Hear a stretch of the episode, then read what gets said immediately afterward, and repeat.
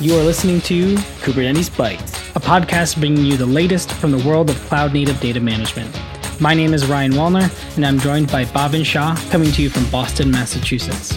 We'll be sharing our thoughts on recent cloud native news and talking to industry experts about their experiences and challenges managing the wealth of data in today's cloud native ecosystem.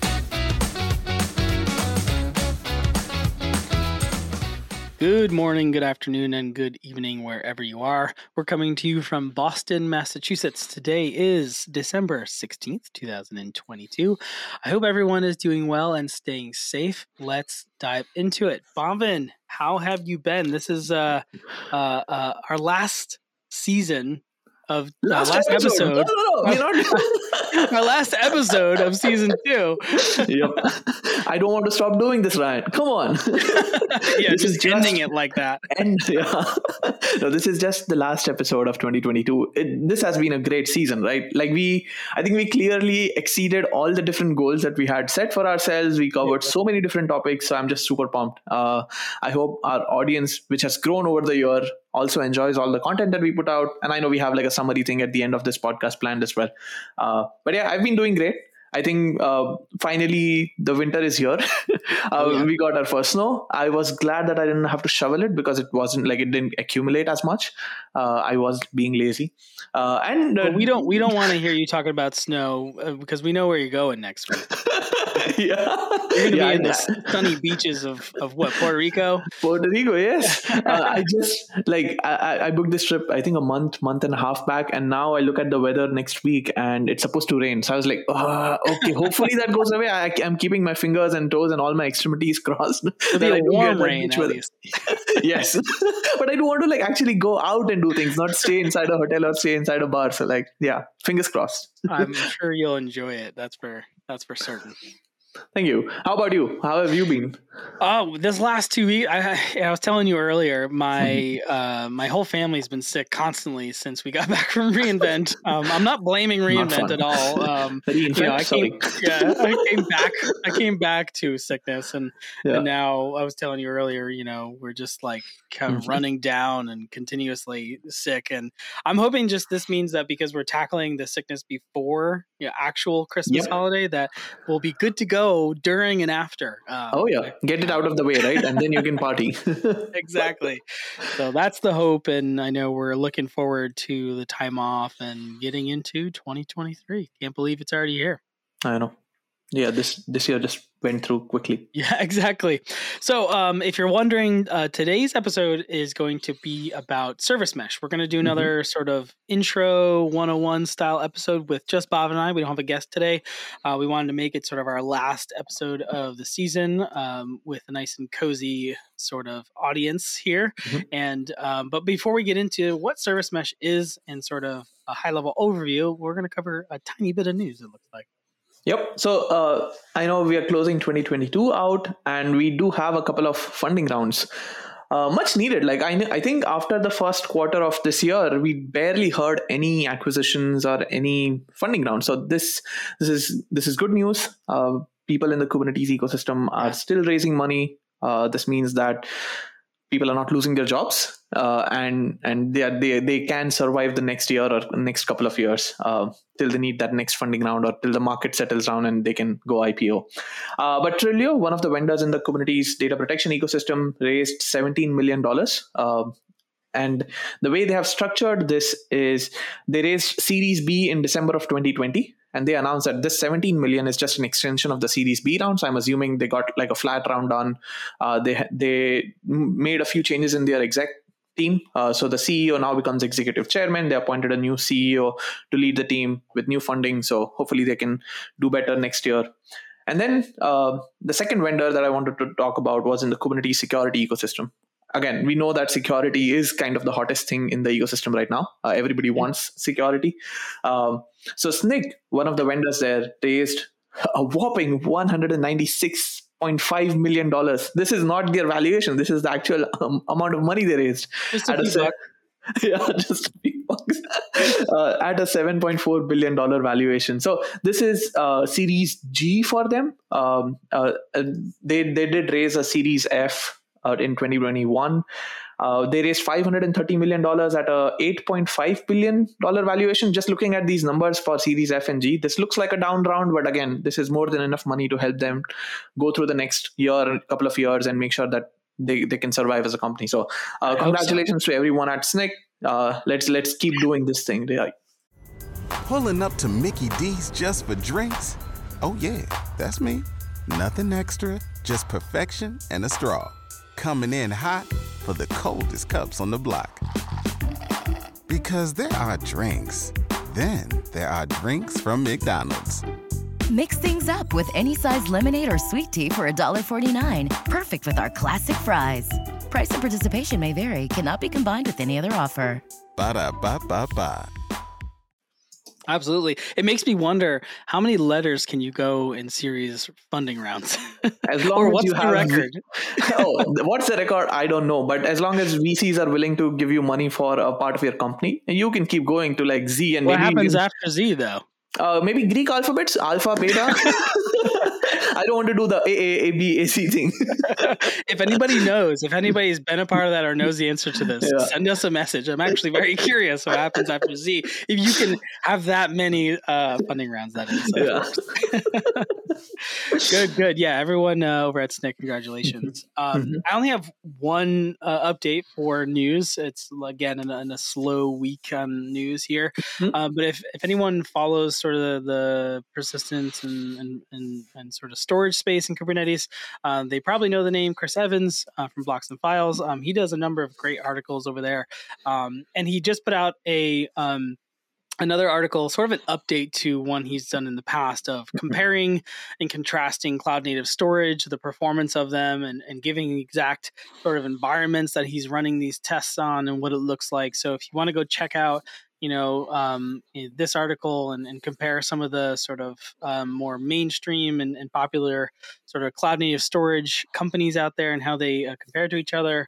Uh, obviously, take it with a grain of salt. You know, everything is um, everything's going to be you know uh, ideal in that scenario, but um, you know I think it's still overall a really interesting way to look at the whole ecosystem and market.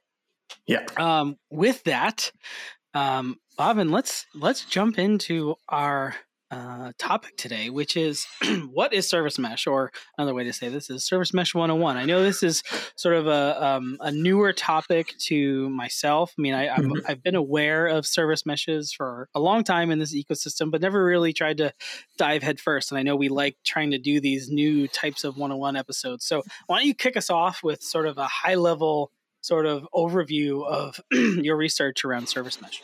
Yep, for sure. So uh, one thing, as you were building up to that question, one thing I re- realized is I don't have like a dictionary definition or a one-on-one definition for service mesh, but uh, I have like what it means, things like that. So uh, service mesh, if I just put it plainly, right, helps you add functionality to your applications that are running on Kubernetes that you don't have to code as part of your application. What does that mean? So things that there are four major buckets uh, that service mesh provides functionality in and around. The first one being security.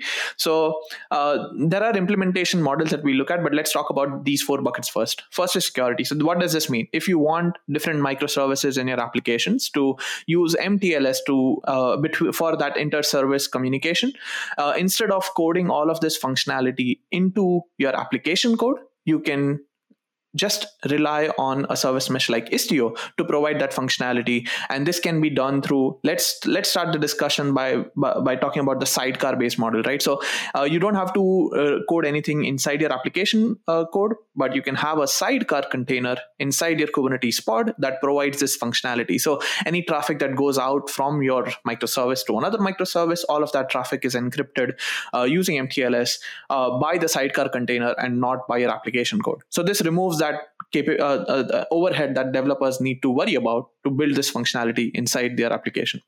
The second is uh, connection policies or uh, connection functionality. So uh, let's say if you are doing an alpha beta test or a blue green deployment test, right? You want to test out different versions of your applications. You want to uh, ensure or enforce some sort of traffic splitting or retry policies or circuit breaking for your applications. Uh, that's where service mesh can help you as well. Uh, using a service mesh implementation, you can let's say you you have a blue and a green version of your application running, you can ask Service Mesh to enforce that 90% of the traffic continues to uh, go to the blue deployment, the older deployment, but then 10% of the traffic can go to the green deployment as well. So to try out the new newer features and see how users interact with it. So that's another functionality that Service Mesh brings to the table. Then you have observe, observe or observability, uh, which is where you can use the Service Mesh dashboard to actually see how your application is communicating with uh, b- between all the different components.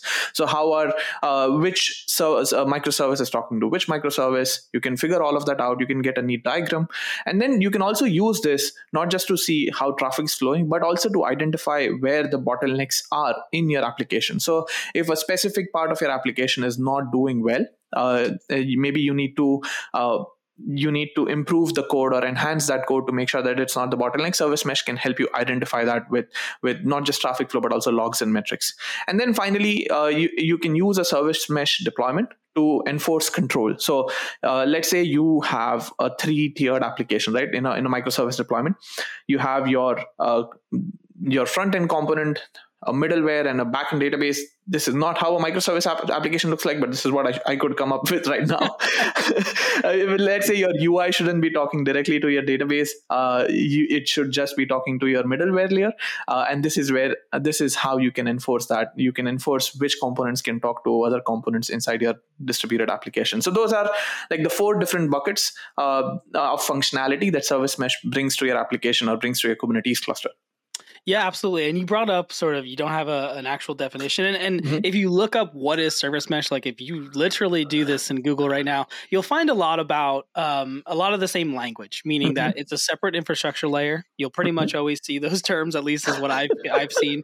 Um, and it, it really helps as a, a, a way for there to be a separate infrastructure layer on how applications share data with one another, right? Yep. Um, and that's like at its core, that's really what it's doing, but it gives you all these other functionalities around uh, control and security. But the the the key there is, um, and I think you know this is a good segue into what I wanted to talk about is really around like why does service mesh exist right mm-hmm. um, you know you get all this functionality in a separate layer but um, what did it look like before so why does service yeah. mesh exist and and you know, we have to talk a little bit about the challenges that we've seen in microservices and that architecture compared to sort of that monolithic traditional ar- architecture, which is, you know, um, a monolith is everything's kind of built into a big code base typically mm-hmm. running on you know a single server or a, a, very large server sometimes with ha but a lot of the you know a lot of the components and things like that of that application will be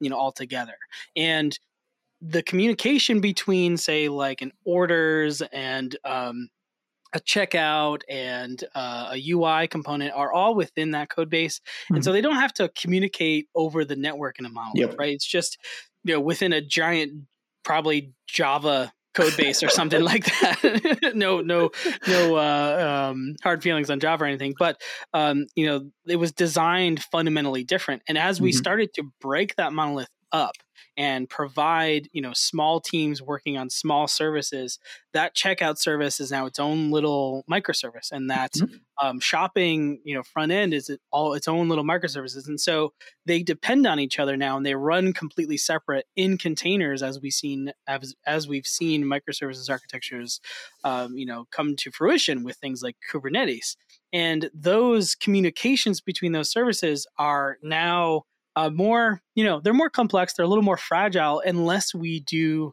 um, have something like service mesh, right? Mm-hmm. Where sort of, sort of, and and I and I say this because there's there's a there's a value in adopting service mesh once you get to uh, an actual microservices deployment. Yep. Meaning that I don't see like you know if you're running a, a, monolith or even a monolith in a container, which happens, right? There's less, there's less, yeah, there's less value in in a service mesh. Really, I think you have to kind of dive deep into that microservice mm-hmm. architecture, and that's where you get sort of the the for free components that are that don't have to exist in the application logic anymore, right? So the monolith traditionally would do all the the retry logic right if it mm-hmm. had to talk to another service it would go ahead and you know implement in code how many times to retry and what backoffs to do Um, it would implement some kind of telemetry sending somewhere. It would um, configure, you know, certificates and TLS and that kind of stuff.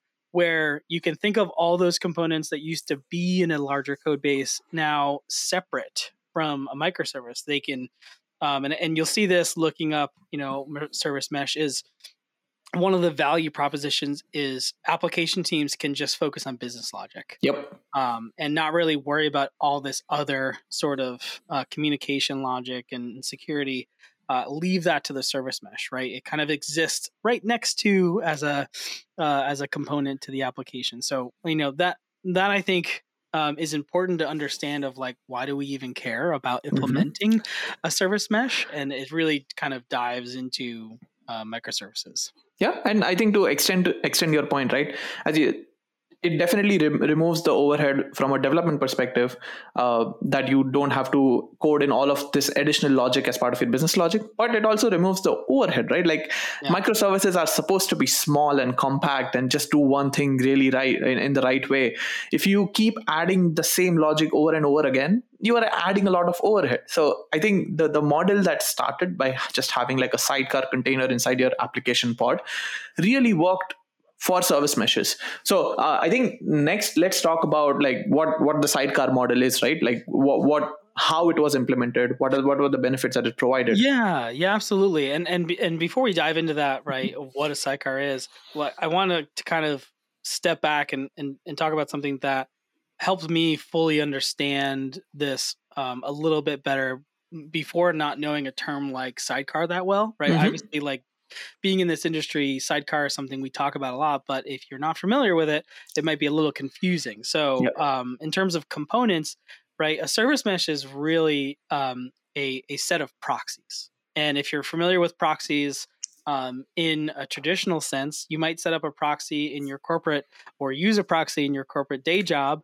um, that will intercept, you know, traffic and do something with it, secure it, you know, uh, you know that kind of thing, right? Uh, ultimately their uh, service mesh is a, a whole sort of uh, concept around how to provide sort of proxying services for your individual microservices um, and those proxies often sit in sidecars um, and I, and I, and it's not the only way to implement it, but I did want to bring that up before you dive into sidecars. But I, I now I now uh, be I now say that you can you can go into sidecars. Gotcha. No, thank you, thank you for that background. Right, uh, sidecars. Right. Uh, again, th- this was a way for Kubernetes to ensure that you can have non-application code as part of your Kubernetes pod. So uh, I know when we started with Docker, containers were the smallest addressable unit, but in Kubernetes that becomes a pod, and a pod can have one or more containers. So this enabled functionality like init containers, which help you do certain things before your application container actually starts, and then sidecar containers can provide this additional capability like the MTLS functionality, the security capabilities, things like that. So that's where a sidecar model comes in. Uh, you are running it as part of your application code. So this makes a few things easier. Uh, as we said, with service meshes, the developer doesn't have to worry about writing all of this logic. All you need to do is add that container into your Kubernetes pod for all your application components, and then deploy your application, and everything just works. Uh, so that's definitely a, a, a, great benefit, right? It simplifies communication uh, by not adding a lot of overhead. Yeah, it and ultimately, and mm-hmm. ultimately, what you're getting is you're doing a very similar deployment as you always would be with the, mm-hmm. the, typical YAML you're using. You're just adding a little bit more YAML, and and, a, and, a, and another container exists within that pod, and that that makes up sort of the data plane component of a of a service mesh. Yep, and and it, it this helps with both level, la- layers four functionality and layer seven functionality. So layer four can just be the MTLS functionality that we just spoke about, but all the the intelligent traffic routing or the the control aspects, all of that can be handled at layer seven as well. So you bring both of these functionalities uh, by just adding these sidecars uh, inside uh, and injecting these sidecars in, inside your applications if you don't have any other uh, challenges to talk or, or, benefits to talk about, I, I really want to talk about challenges next. Yeah, I think we should absolutely talk about challenges. Let's go into it. Okay, so one of the challenges, okay, even though sidecars seems really easy, one of the challenges that we have seen or the ecosystem has seen is the over provisioning of resources since this is a sidecar container, at the end of the day, you will have to specify requests and limits uh, as part of your Kubernetes pod to make sure it has enough resources and the sidecar itself doesn't become the bottleneck of your application. So even if your product, uh, if your application is not utilizing all of its resources, you always have to uh, provide enough resources to your sidecar containers as if it was operating at full load. So this resulted in a lot of over provision resources, a lot of waste when it comes to uh, like the CPU and memory that is needed by your application from your Kubernetes clusters. Uh, it also uh, it, like each server needed to uh, or each application component needed a sidecar container. So basically, if you didn't add it from before day zero, uh, if you are, adding it at day two, this means that your application needs a restart. Like it, it needs to come back online uh, for this communication to work. So when you're do, doing this at scale or maybe across different applications, this did result in some applications like uh, uh, being being restarted, which is not definitely which is not definitely something that you want as part of your application code. I, I think more uh, more uh, challenges include things like uh, the the sidecar upgrade requires restarting of application, not just adding it from from a, a, a, day zero perspective, but also any any new functionality that gets introduced in your sidecars uh, needs a restart of your application itself. And then I think one main thing was around jobs. Like Kubernetes has a has a construct called Kubernetes jobs, right, which does one thing and then it dies off. But even for that job, you needed a, a, a, sidecar container, and the sidecar container had a long life than the job which just did one thing and, and left. So you had a lot of ghost containers living around in, in your Kubernetes cluster. Yeah, some some overhead for sure mm-hmm. there, and you know I think Kubernetes does a lot to enable a service mesh, but mm-hmm. there's also some things that are a little bit of an anti-pattern or, or yeah. friction point for you know developing it with the sidecar model. Not to mention, right, every you know to adopt a service mesh, you you uh, basically are adding a network hop, mm-hmm. so to speak, into your application. Meaning, typically your application would you communicate directly with whatever other service in in a lot of cases, but now you're going to go to the proxy and then you go out to the proxy.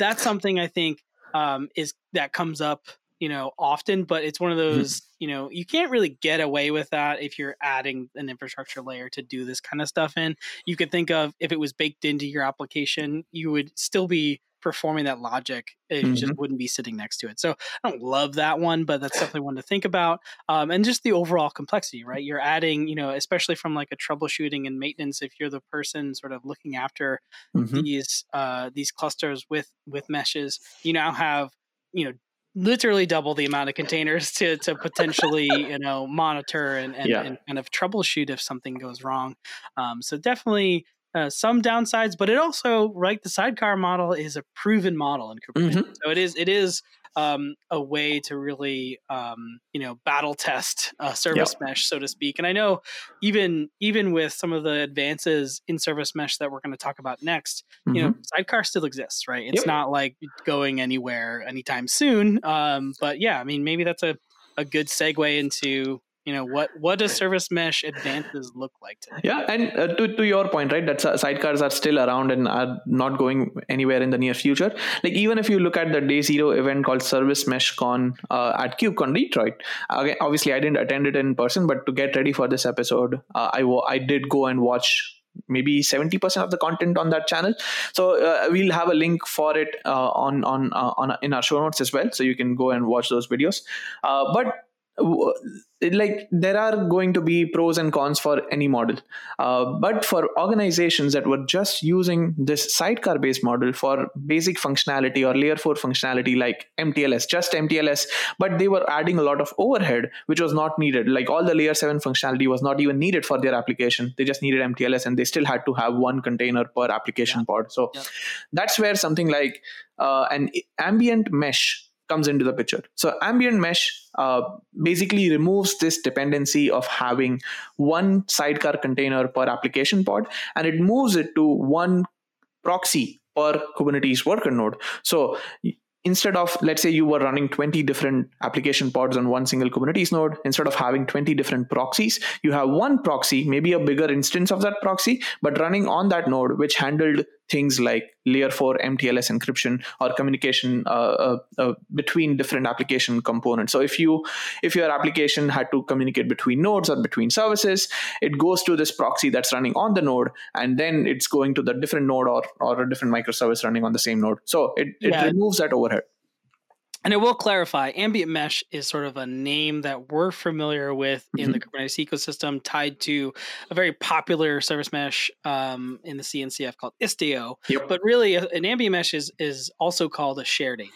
meaning yep. that you have, a, like Bhavin said, a single uh, proxy agent on the node, and and it's shared amongst uh, applications on that node that are running. Yep, and it definitely helps. Uh, resolve some of the challenges that we just discussed with the sidecar model, right? It reduces costs. So, like instead of having a proxy per container or per, per pod, you have a proxy per node. Uh, it becomes a multi-tenant proxy as well. And uh, the way ambient mesh work is this proxy just does L4. So all if you all you need is just MTLS functionality just having this one proxy per node does everything for you or handles mtls uh, thing for you uh, it also decouples the proxy from application so it simplifies operations so you don't have to go and add this container inside your yaml file for your deployments uh, if the proxy needs update you don't have to restart your applications all of those benefits from a simplifying uh, ongoing operations does come into the picture and then it improves performance because uh, just, since it just does L, L, L4 uh, if you if you just need MTLS, you, you have a faster way of communicating between different components in your application. So uh, those are yep. some of the benefits that ambient mesh brings to the table as well. Yeah, and if, if, if anyone's familiar with like the concept of virtual uh, overlay networks, it, yep. it, conceptually is similar in this case, where you have a, a, an agent on the node. Um, you know, if, if folks are familiar with Open vSwitch, this was very similar in the network space where you had an agent running um, a network and could do basically tunnels um, and encapsulate um, basically network packets over sort of that tunnel to another node and then kind of decapsulate and get it to the right application and those kind of things. This works in a similar way from uh, a service mesh component where it has those tunnels from node to node mm-hmm. and provides access to the specific application. Now, uh, I will say this, and, and and this brings back up the sidecar thing is that you know to do other things beyond level uh, layer four. Um, there still is the concept of a proxy, a waypoint proxy in, mm-hmm. in the ambient mesh uh, world. They call it waypoint proxies, but yep. this basically acts as um, a, a container-based proxy that we typically saw with Sidecar. But I believe uh, in in at least in this architecture, it would run per namespace. But but what happens is if you need to do more than layer four, it'll get to that destination. It won't go right to the application. It'll go to a waypoint proxy. Basically, if you're familiar with just the concept of waypoints, it's got to hit mm-hmm. another point and then be processed for layer seven and then back down to the application. So, um, you know, depending on your needs, um, there still is, you know, more added in terms of, um, you know, compute and those kind of things. But it's still uh, overall much more efficient because you're looking at like namespace versus like every single pod and. Oh yeah, and that's so true, right? Like you're not losing any functionality that was in the sidecar model just by moving to this ambient mesh based deployment. You still get all of these things by by that L4 proxy and that waypoint L7 proxy. So w- having one per namespace definitely makes it easier, right? I don't I haven't spoken to a lot of people that are running multiple applications inside the namespace. Namespace usually becomes that construct which which encapsulates your application that's deployed on the Kubernetes cluster. Or at so, least a, yeah, or at least a tenant which represents yep. some type of application. Yeah. Yes, and and then going back to your uh, secure tunnel between the nodes using L4, uh, I know uh, you described how it works. For people who want to learn more about it, uh, it's called the HBONE protocol. So HTTP based overlay network encapsulation. HBONE. I like HBONE more. I didn't know what it stood for, but it was so cool. and then I was like, okay, maybe I should know what, what it actually stands for. So HBONE, and then it establishes a Z tunnel between your different nodes uh, to enable this secure communication between all the application components across nodes.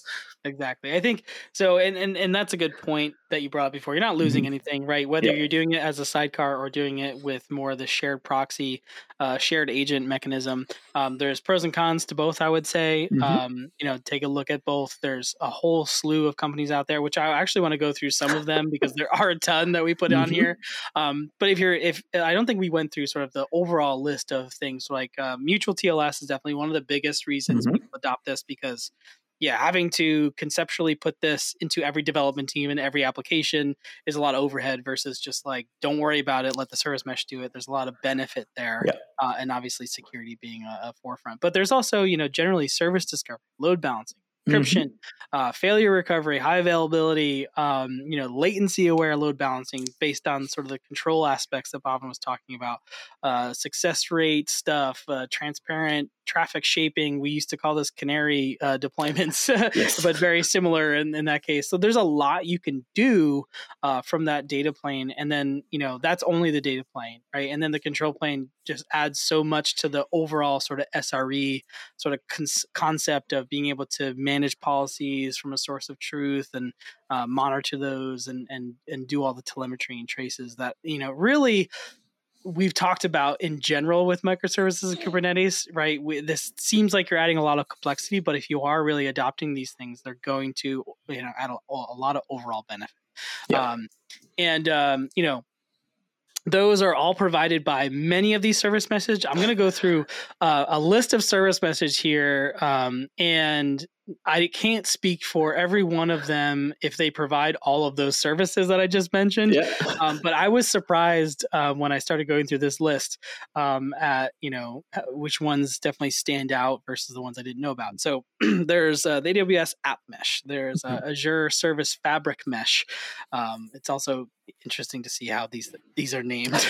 but um, there's the Buoyant Conduit. I didn't mm-hmm. know about that one. Um, the yeah. F5 Nginx Service Mesh right? And if you're like, oh, I know that, you know, Nginx, that's because you know Nginx we know as something that can be provide mm-hmm. can provide a proxy component that um, in traditional IT, I should yep. say. So uh, the Google Anthos Service Mesh, HashiCorp Consul can you know provide service discovery and very you know similar mesh technology.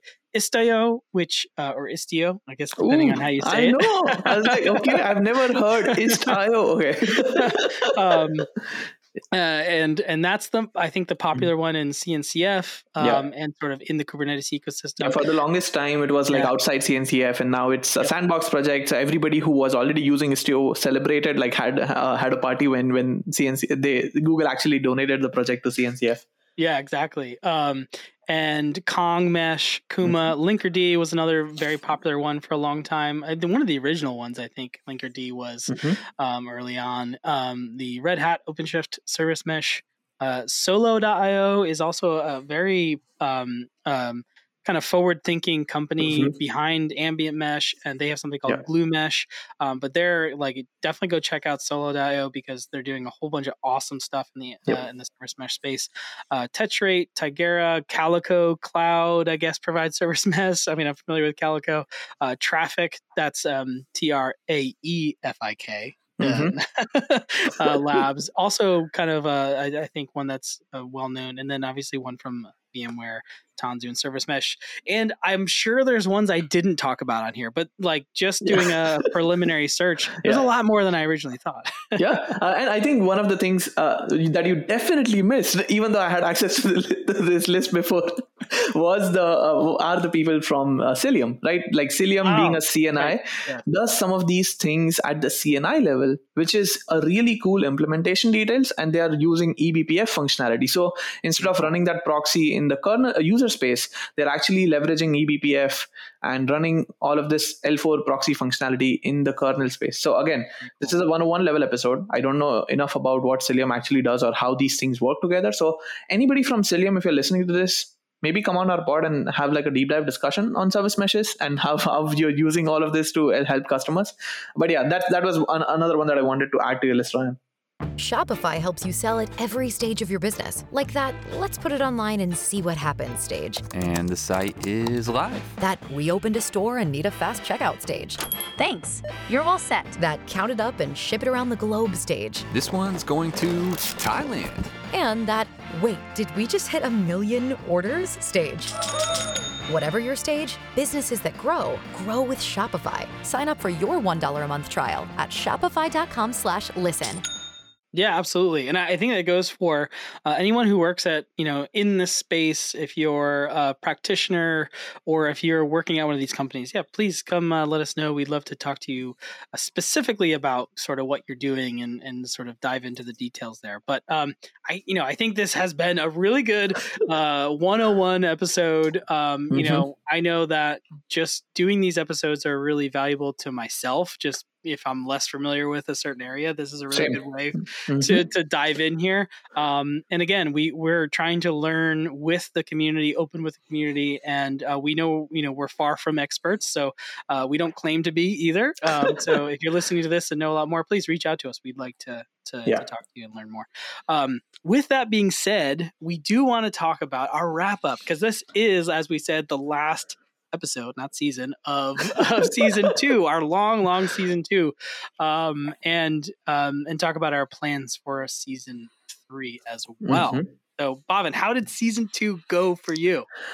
I think season two had a lot of ups. I couldn't really think of any downs. Like uh, if you look at, our, I can think of one. We oh. applied. Uh, we started loading our stuff onto YouTube, and YouTube uh, said we were spam and kicked us off. So we're trying to get back on. yeah, that definitely apparently. is a big down. I don't know how we are spam, dude. Like uh, uh, I think one of the things is I, we posted all the episodes together. Maybe that was yeah. it, or it had like the same image. But again, people, we did have a YouTube channel for a while, and then for some reason, YouTube decided decided we'll get it back. We'll get, we'll it, back. Back. uh, uh, but uh, just to uh, discuss a few highlights of season two, right? Uh, I I can't even remember the number of episodes that we had, uh, which was way more than what we did in season one. But yeah. just talking about the Spotify Unwrapped statistics, we created over 1050 minutes of content. So all of our listeners, thank you so much. Like 1000 minutes just paying attention to someone is a lot of time. So we do appreciate you for spending and giving us this thousand minutes of time in in this year. Um, thanks for putting up for me with me for that long as well. Same. no, and I think uh, uh, highlights right. Uh, our podcast was heard in 62 countries, which is awesome. That means people in 62 countries care about Kubernetes, if not more. Uh, definitely a growing ecosystem. Uh, we we we were amongst the top 20 most shared podcasts. Uh, we were the top 10 followed podcasts in the Kubernetes ecosystem. So these are just some of the numbers that make us feel good and like encourage us to do, keep doing this and keep doing a better job at it. Pulling up to Mickey D's just for drinks? Oh, yeah, that's me. Nothing extra, just perfection and a straw. Coming in hot for the coldest cups on the block. Because there are drinks, then there are drinks from McDonald's. Mix things up with any size lemonade or sweet tea for $1.49. Perfect with our classic fries. Price and participation may vary, cannot be combined with any other offer. Ba da ba ba ba. Absolutely. And, you know, um, for all of our listeners, I think just again, thank you. Uh, mm-hmm. Uh, we we watch our our plays and our listens every day, and we're excited all the time as the amount of um, listeners go up. Uh, we're gonna mm-hmm. do some. We're gonna do a lot more interesting things next year. Uh, we're gonna expand to uh, video, hopefully, if all goes well. Um, we got to get our YouTube channel back, but we're gonna yep. start recording video with our guests. I know a lot of uh, people like to consume uh, video based podcast. It doesn't mean we're going to stop producing the audio only version. That's yeah. going to still be there. If you're if that's the way you listen, I know it's the way I listen most of the time. Same will not change for you. yeah, I know if you're mo- mowing your lawn, doing house chores, this is the best way. Like just put your AirPods on. Uh, if you're a Samsung user, maybe buds, and then just listen to our podcast. exactly, exactly. We're we're definitely going to um, dive into uh, that some more. We're also mm-hmm. going to um, be doing maybe some sponsorship stuff. So yeah. that might mean a few times there's an ad here or there. We'll see. We we've liked this ad free experience we've been mm-hmm. able to provide to our listeners, but um, you know, a little bit of money coming in here and there allows us to do some more interesting things, like provide a, a website for everyone to go to mm-hmm. to find you know a sort of an archive of episodes, or you know, find out some more information, or maybe let us email you some stickers or that kind of stuff. Yes. Right. So yeah, have some um, t-shirts um, finally, right? Like I yeah. know this year at KubeCon we did sticker giveaway. Maybe next year we can bump it up to like t-shirts or hoodies and just grow this community. Exactly. And and you know, when we do uh, live in person episodes and bring all of our mm-hmm. equipment to KubeCons, we, you know, it helps to fund those things. So, mm-hmm. um, you know, hopefully we don't, you know, that's not an off put for anyone, but we're yeah. going to definitely dive into that. And if you are at a company and you do, um, you know, podcast sponsorships, reach out to us. We we'd love to be able to do more for this community through um, doing some more with you. So um, those are definitely some some big uh, goals and aspirations for us. But I know um, again, our listeners make everything um, for this podcast, and we couldn't yep. thank you enough. I know. Thank you so much uh, for all your time, and uh, I, I, just have like one, a couple of asks to end this episode and and and, and end this year. If you're meeting your friends, meeting your family for holidays, if there is anybody who is mildly interested in the containers or Kubernetes ecosystem, share this podcast, right? Like each person sharing it with somebody they know helps us grow our audience. And obviously, that's the best way to grow our audience as well, instead of just having those promoted tweets on Twitter, I guess. uh, yeah. So uh, if you meet uh, anyone in the ecosystem, please sh- uh, share this podcast. It definitely helps us grow the uh, grow our audience base. And then the second ask is something that we have mentioned over the last couple of episodes as well, right? If you have interesting stories to share, uh, if you have some gotchas that you want to share, or if you uh, had interesting experiences with Kubernetes, not just storage, but anything around like GitOps or eBPF or security, anything that we have covered throughout this year, share those clips, right? Uh, it's really easy. Open your voice memo app on your phone, record a quick clip, and email it to us as Kubernetes, at kubernetesbytes at gmail.com uh, send it to us on Twitter, LinkedIn, and maybe individually to us. But yeah, do that while during your holidays. It would be a fun episode for us to put together uh, and have the community voice heard as well through this uh, forum that we have going. Yeah, and if you think like doing something like that is not enough time for what you want, we'd love to have you on the show. Oh, like yeah. doing a practitioner approach. Um. You know, reach out to us if you want to do more than just that.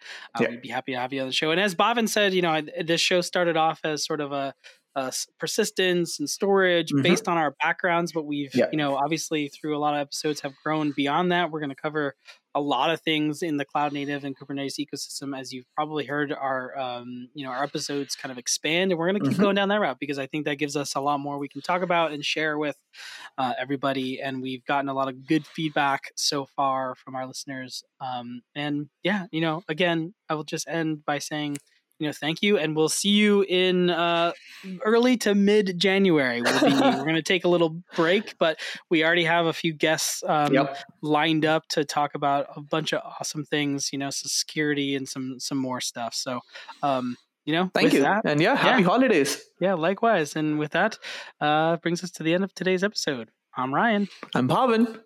And thanks for joining another episode of Kubernetes Bytes. Thank you for listening to the Kubernetes Bytes podcast.